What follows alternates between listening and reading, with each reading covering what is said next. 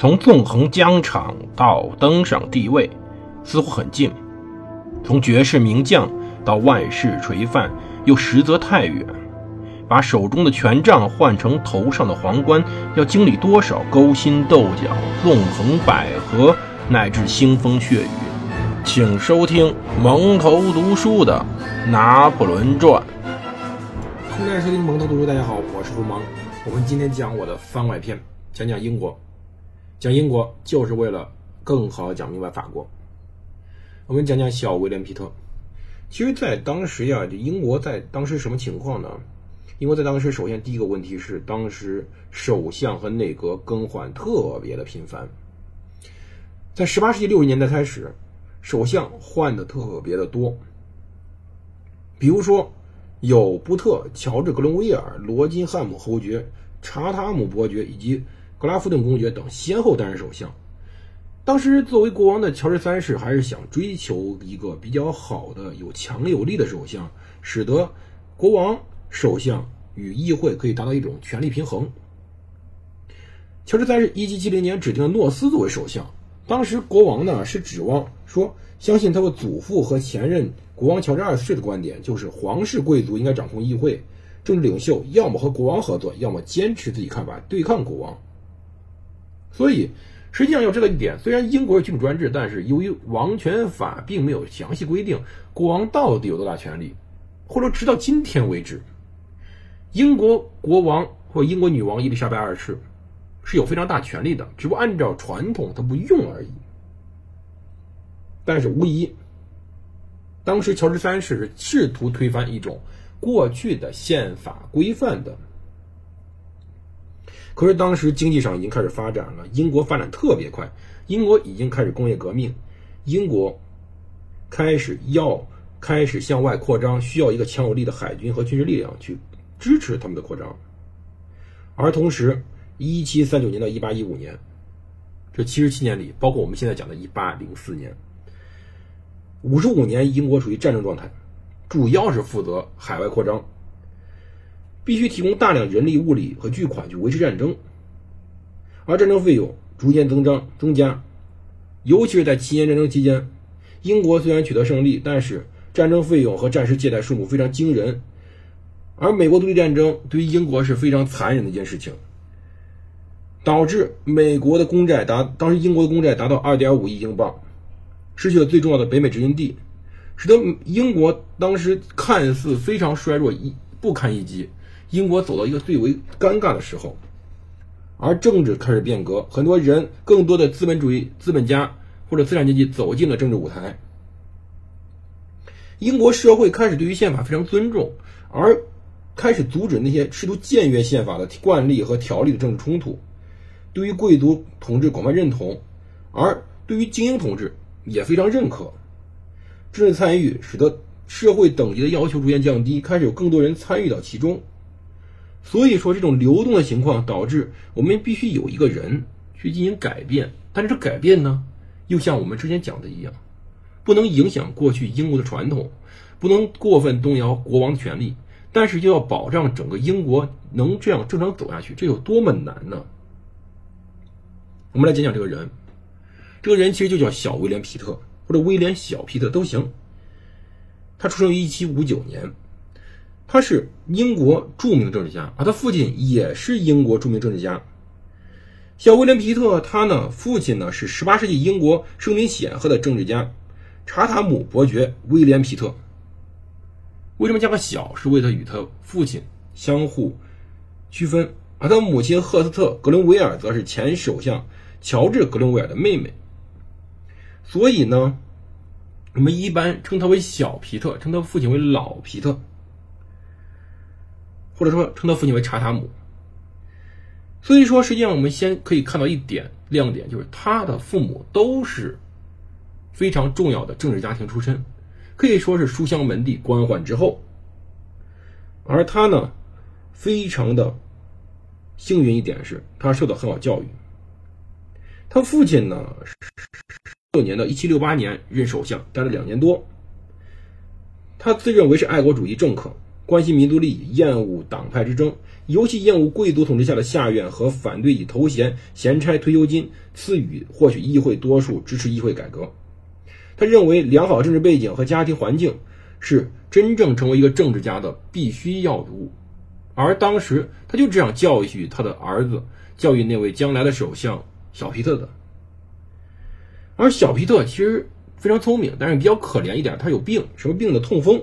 这痛风这个病啊，其实挺讨厌的。说实话，就是因为某些东西积留在了当时个人的关节里面，引起关节疼痛。因为遗传病，他从小呢就没有办法去上学，没有办法上学呢，那么家庭是有钱的，便邀请了非常多的人来给他作为家庭教师，并且培养他政治政政治兴趣，尤其训练他当众演说，教导他如何献身于当时国家公务，熟悉英国的政治环境。所以说，真正能够从事政治的人，他必然是从小就开始。训练他的政治环境，这政治能力这点是我们要知道，没什么好奇怪的。而当时的英国，实际上核心在于公众的和平与稳定的爱国主义，这使得当时英国处于一种非常相，即使在不停打仗，处于一种相对稳定的状态，这是很难得的。而当时小威廉·皮特非常幸运的是，获得了非常好的教育。一七七四年。不满十四岁的小皮特进入剑桥大学彭布洛克学院接受教育。他虽然体弱多病，但是刻苦用功，并结交了很多朋友。很多人后来成为他政治上的帮手。而随后，他父亲在1778年去世。1778年4月7号，他对陪同父亲出席议会会议，亲眼目睹了父亲为实现自己的政治理想、维护国家利益而鞠躬尽瘁。在一个月后，老皮特病逝，没留下任何财产。他仅给妻子留下了一个查塔姆伯爵的爵位和每年两百五十到三百英镑的收入。但是小皮特作为次子，没有办法继承爵位。他，但是他继承了他父亲的政治思想以及非凡的政治智慧。他后来离开大学那一年里面，整个的国家在处于一种动荡之中。